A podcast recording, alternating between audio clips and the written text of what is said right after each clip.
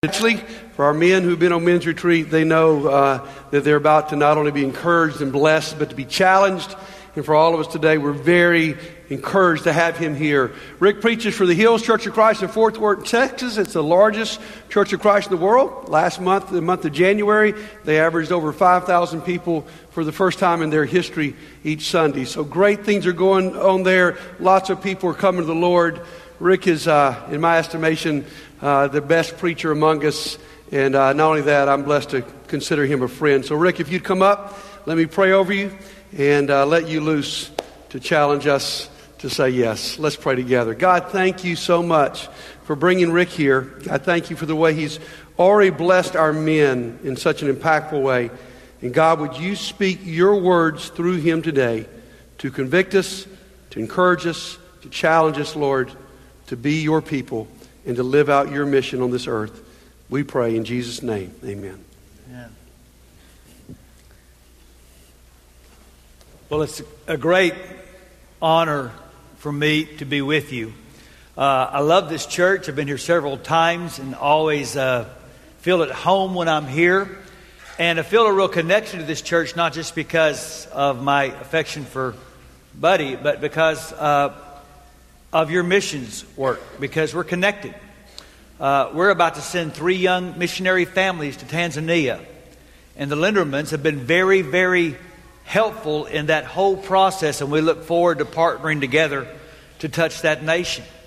And then uh, we sent Tim and Rebecca Brindley and their kids, including Andrew, to Moscow uh, well over 10 years ago. And they planted a church here over for 10 years. And Andrew grew up as one of our missionary kids. And now he's your missionary in Turkey. So we have that connection too. So what you're doing today is very, very dear uh, to my heart. And I really hope I'm a blessing today because uh, this is important.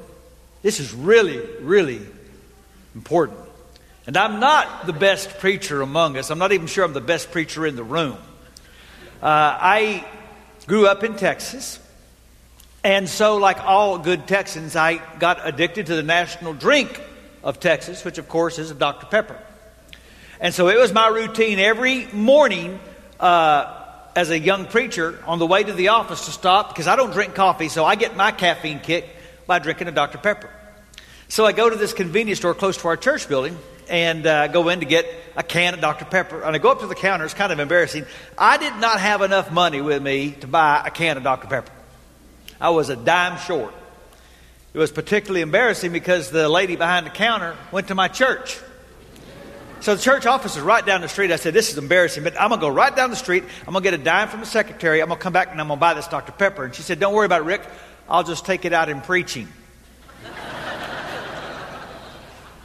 I said, My dear sister, I don't think I have any 10 cent sermons. She said, That's all right. I'll just come hear you twice. So, so I really hope you get your nickel's worth today. Now, I got good news and bad news. Okay? The good news is all the money needed to fund and overfund all the mission work of this church is right here in this room. That's the good news. The bad news is it's still in your wallet. And I want it. I hope you have written your check. And I hope before this sermon's over, you tear it up because it didn't write it big enough. Because what we're doing is that important. And what we're going to find out this morning by your offering is whether or not you really believe what you say are your stated convictions.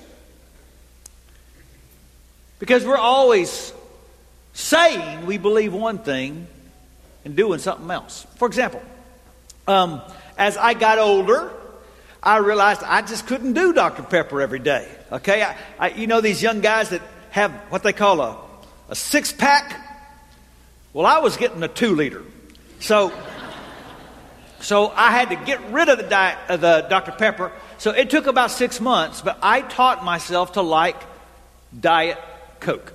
And Buddy can testify, I drink way too much Diet Coke.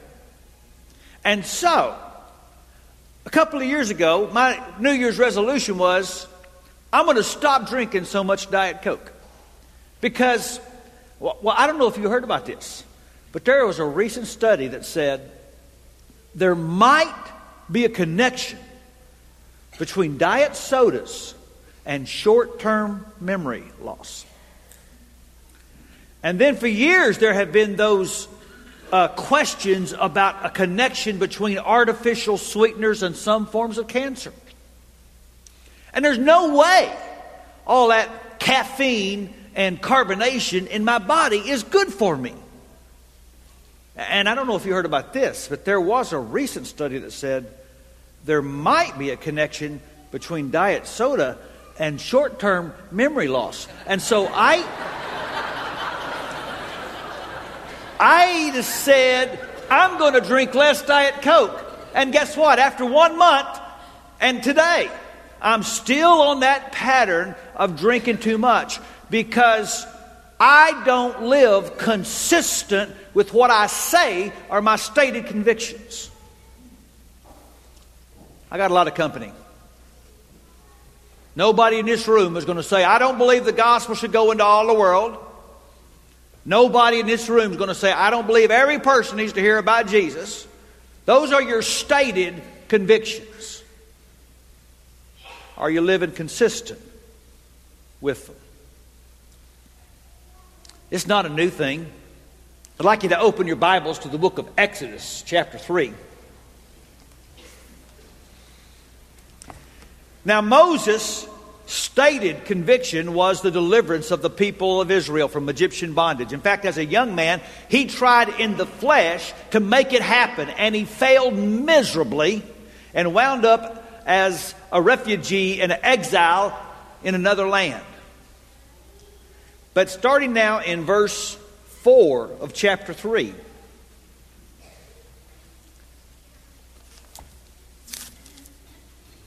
The Lord saw he'd gone over to look at this burning bush. So God called to him from within the bush, Moses, Moses. Moses said, Here I am. Do not come any closer, God said. Take off your sandals, for the place where you're standing is holy ground. And then he said, I'm the God of your father, the God of Abraham, the God of Isaac, the God of Jacob. And at this, Moses hid his face because he was afraid to look at God. And then the Lord said to him, I've indeed seen the misery of my people in Egypt. I've heard them crying out because of their slave drivers. I'm concerned about their suffering.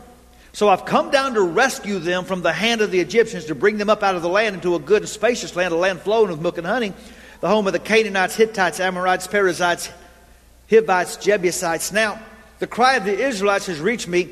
I've seen the way the Egyptians are oppressing them. Now, remember his stated conviction? As a young man, it was the stated conviction of Moses these people need deliverance. So, now, go. I'm sending you to Pharaoh to bring my people, the Israelites, out of Egypt. But Moses said to God, Who am I that I should go to Pharaoh and bring the Israelites out of Egypt? Isn't that interesting? Right mission, but God, you got the wrong person.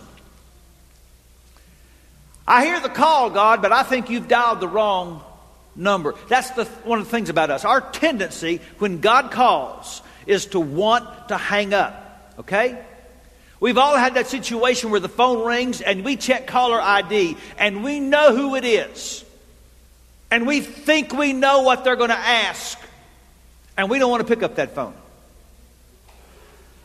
And so we hang up. We call comes from God. We mask our reluctance under the guise of humility. But don't you confuse the virtue of humility with the bondage of inadequacy. Humility that denies self is noble. Humility that denies that God can do big things through us is not noble. It is unbelief masked as meekness. Here's the thing about God He doesn't give invitations as much as He gives commissions. And He doesn't like no for an answer. God's got to answer for all your hangups. I just want to walk through some of the reasons we've been saying no to God. why we have been saying no to what we say are our stated convictions. Here's reason number one I don't hold the credibility. Moses saw himself as damaged goods. He said, chapter 4, verse 1, What if they don't believe me or listen to me and say the Lord did not appear to you? Now, that doesn't sound too bad, does it? But the problem with that is earlier God had said, You go to the elders of Israel and they will listen to you. So, what Moses is basically saying is, God, you forgot about my past. God, I am damaged goods. God, there's a bunch of junk in my past that disqualify me from this task that you want me to do. He thought his reputation was too compromised to ever be of value to the mission of God. Now, God graciously recognized that Moses was intimidated. And so he allowed Moses to transport that burning bush experience. He said, Throw that staff down. And he did, and it became a snake. Now, I don't know if you have snakes in Alabama, but every kind of poisonous snake in America lives in Texas. And I am irrationally afraid of snakes. I like to play golf, and so I'm a young teenage boy carrying my clubs, and I'm standing in some tall grass looking for my ball, which is what I do a lot when I play golf. And I felt something under my foot, and I thought, that might be my ball. Look down. I'm standing on a coiled water moccasin. I'm right next to about a six foot wide creek. Now, you would not think that a teenage boy with a golf bag on his back, standing flat footed, could jump over a six foot creek. But you would be wrong properly motivated, he can. God says, pick that snake up by the tail, which is the last thing you do to a poisonous snake. But he did, and it turns into a staff. He says, put your hand in your cloak. And he does, and he comes out, and it's leprous. There's no cure for leprosy. Leprosy is a seal of death. God says, put it back in. He does. It becomes like restored flesh. What's God saying? God's saying, Moses, everything that you think is deadly, is under my control. By the way, Pharaoh wore a headdress with a snake on it. What's God saying? God's saying, stop getting hung up about your past start focusing on me. I got a track record too, and it's pretty good. My past can trump your past. I don't know what you've done. I don't know where you've been. I, I know that a lot of you right now are feeling pretty insignificant, and you got a God who's saying, Join hands with me. We got big things to do. Stop getting so hung up about your reputation start focusing on mine. Stop worrying about your credibility. Start thinking about mine. That's one of our hang ups. God's got an answer. Pick up the phone. Hang up number two. I don't have the ability. He couldn't use his ears of his audience as an excuse, so he tried to use his mouth. Verse 10 Moses said to the Lord, O Lord, I've never been eloquent, neither in the past nor since you've spoken to your servant. I'm slow of speech and tongue. You know, we talk to God as if he dialed the wrong number. You really think God's doing cold calls? Do you think God doesn't know who you are and what your gifts are, what your inadequacies and your incompetencies are before He calls? God knows the closest you're ever going to get to perfection is when you fill out a job application. Think about that for a second. We are all inadequate. Buddy said some nice things about me earlier, but I'm telling you, I, I do not know how God uses me. I mess up so much. I could tell you, I, I, this is my most recent mess up, okay? We just have a big capital campaign for our mission thing. We called it Expect, or uh, no, it was called Greater Things. Greater Things. We have a big campaign. We have a big day like you. We raise all this money. We passed our goal by several hundred thousand dollars. So I write a letter to all these awesome people who gave all these awesome gifts for our mission work. And I signed it, Expect Greater Things. Only I misspelled things. And so all these ladies got this letter expect greater thongs.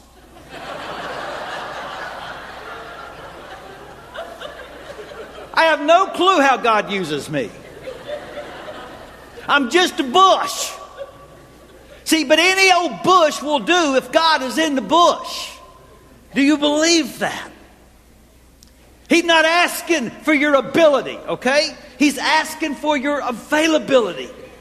Lord said to Moses, verse 11 and 12, Who gave man his mouth? Who made him deaf or mute? Who gives him sight or makes him blind? Is it not I, the Lord? Now go. I'll help you speak and will teach you what to say. See, God is never going to commission you, then abandon you. Ever. He told Abraham, You leave your land and go to the place I will show you. He said to the disciples, You go into all the world and I will be with you. I claim this all the time. I'm not adequate, God is. I can't tell you how many hundreds of times I've stood on the porch of a family who just lost a loved one, or outside the hospital door of a member who just got bad news. And I just pray, Lord, I don't know what to say. I'm not equal to this moment. But Jesus said, if I will walk in faith as an ambassador of his gospel, that the Holy Spirit would give me words. And so, Lord, I'm walking through this door, and you've got to come through because I'm not adequate, but you are. And God does. You may not feel like you have much ability. You may not feel like you're able to give very much. You know, we, we have a God that knows how to multiply. You know that? It's not the size of your offering, it's the size of the God you're offering it to. You are in God's power, able to make eternal differences. Any old bush will do if God is in the bush. But some bushes just don't want to be set on fire. So, our third hang up I don't want the responsibility. Moses beginning to realize God's going to not put up with all this. God doesn't give options, God give orders. So look at verse 13. Moses just said, Oh Lord, please send someone else to do it. It is amazing to me how many Christians are willing to serve God in an advisory capacity. And just as amazing is the speed at which God can see right through false humility. So it says in verse 14, the Lord's anger burned against Moses. Why was God angry? He's angry because this is no longer about Moses' confidence in himself. This is about Moses' confidence in God. Moses is casting a vote of no confidence in God. God, you said go deliver the people. Well, I don't think it can happen. So either you're a liar or you're a bumbler. Because I don't think it can happen. This is not anymore about Moses, this is about who God is. When we say our stated conviction is to see the name of Jesus go into all the world, it's not anymore about how big our, we are, how big our church. It's about how big is God. Is God able to fulfill that which He commissioned us to do?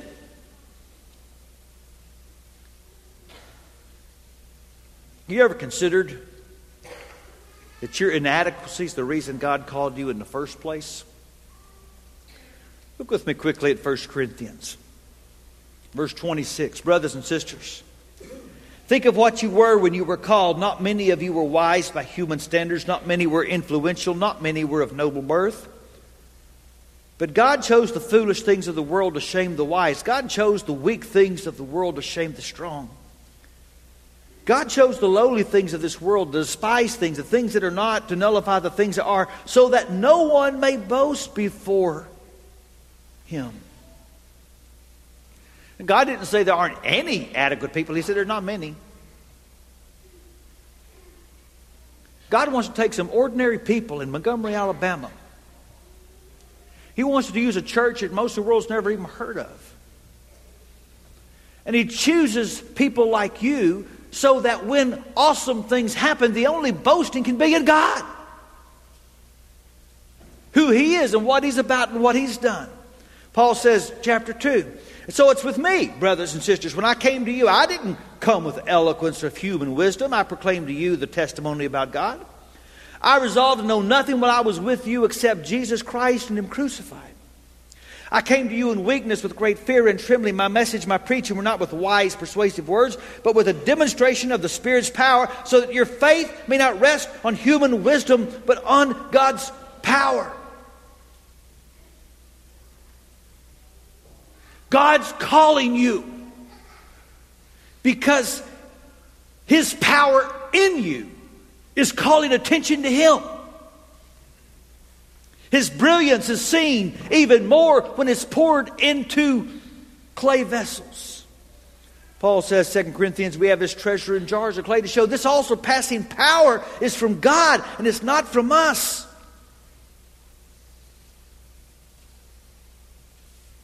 Believe in the power of God. This church can make eternal differences. This church can be used by God to rattle the cosmos. When you hang up on God, you're hanging up on His power. And that's not being humble, that's being doubtful of the very God you claim to believe in. I read about a, uh, professor at a seminary, and the young students there, they were all given preaching assignments. And uh, this one young man who thought he was quite capable got assigned to this tiny little church, and he, he just kind of said out loud, he just felt like his gifts belonged to a bigger, more prestigious place. And a fellow student said, You know, the world's a better place because Michelangelo never said, I don't do ceilings. The world's a better place because Dr. King never said, I don't do jails. It's a better place because Mother Teresa never said, I don't do street people. It's a better place because John Wesley says, I don't do preaching in fields. It's a better place because Noah said, I don't do animals. Because Ruth never said, I don't do mothers in law. Because Paul never said, I don't do correspondence. And Peter never said, I don't do Gentiles. And because Jesus never said, I don't do crosses. And heaven is waiting for God's church to stop saying, I don't do.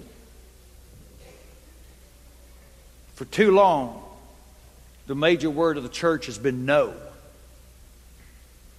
instead of yes. God has no choice but to use clay pots. But a pot is like a staff or a bush. It can do amazing things if God holds it. See, God doesn't call the qualified, He qualifies the called. And the real key is trusting that if I make myself available to God, He'll make His power available to me.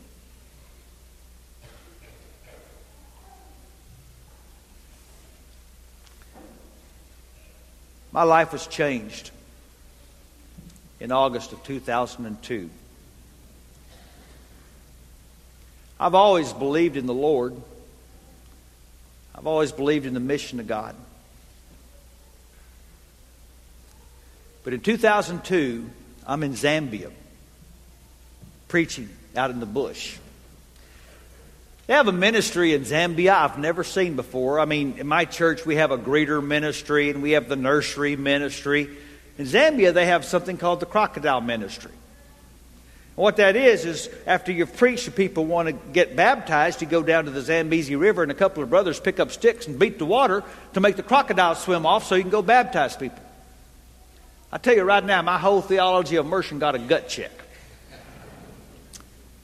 But I'm preaching one day. I'm under these three big mango trees, and there's about 400 people. Over half of my adult audience has AIDS. Orphans everywhere. While I'm preaching, I see one woman nursing two babies at one time because one of them doesn't have a mother anymore. Most of my audience is starving because there is a famine and there's no crops.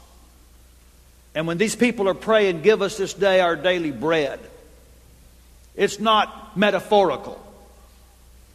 They're praying for some bread today.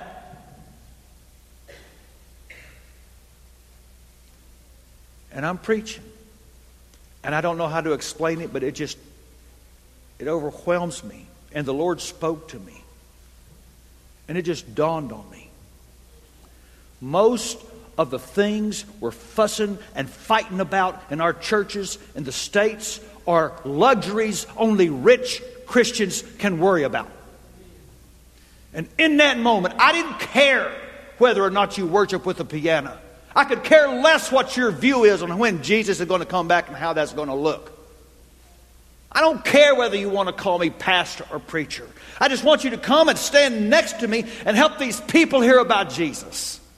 And I'm going to spend the rest of my life living consistent with what I say are my stated convictions. That all the world get a chance to hear Jesus. I'm going to say yes to that. And I'm going to say no to everything else that is distracting me from that mission. For too long, we thought no was the heart of our faith. We define following Christ by we don't do that, and we don't do that, and we don't do that. And all the time, Jesus was saying, I want you to start saying yes to something. Say yes to witness. Say yes to faith. Say yes to prayer. Say yes to virtue. And every day, I believe, there are incredible opportunities to display the brilliance of God for a people with eyes open, willing to pick up the phone and say, Yes, Lord. Yes. And I'll tell you something else. Don't tell me how much you believe in the stated conviction that Jesus needs to go all the world until you show me what you're doing with your giving. Jesus did not say, where your heart is, that's where your money goes. Jesus said, where your money goes, that's where your heart is. I want you to imagine it's right toward the end of the Civil War, and you have a bunch of Confederate money, and you know, you know how this thing's going to end. You know that in a matter of weeks, this money is going to be worthless. What kind of fool would you be if you didn't take that money and exchange it for the currency of the kingdom that will prevail? And over and over, Jesus is saying, Don't live like fools. Do you believe that my kingdom will prevail? Is that your stated conviction? Then invest in it. He said, Use your money to make friends in eternal places. Listen, what you're going to do today is going to bring people to Christ that you'll never meet, but you'll spend glory with. And friend, when you get to heaven, you want people to applaud and not out of shock, but because they're saying, Thank you. Because you lived consistent with what you said were your stated convictions. Take that check, tear it up, and write one consistent with what you say is the truth that sustains the world. This matters. And God is waiting for you to pick up the phone say yes. So here's what we're going to do we're going to sing, and we're going to worship, and we're going to respond. Everybody's going to respond today. It could be that you want to respond by accepting Christ, it could be that you want to respond by working through something in your life and confessing. And, and old buddy will be down here. And, but, but most of us, we're going to respond by walking forward. And we're going to put a generous, God honoring offering in this globe that is consistent with what we say we believe. We're going to say yes to the kingdom of God. Everyone stand up, please. This is your moment. Please come.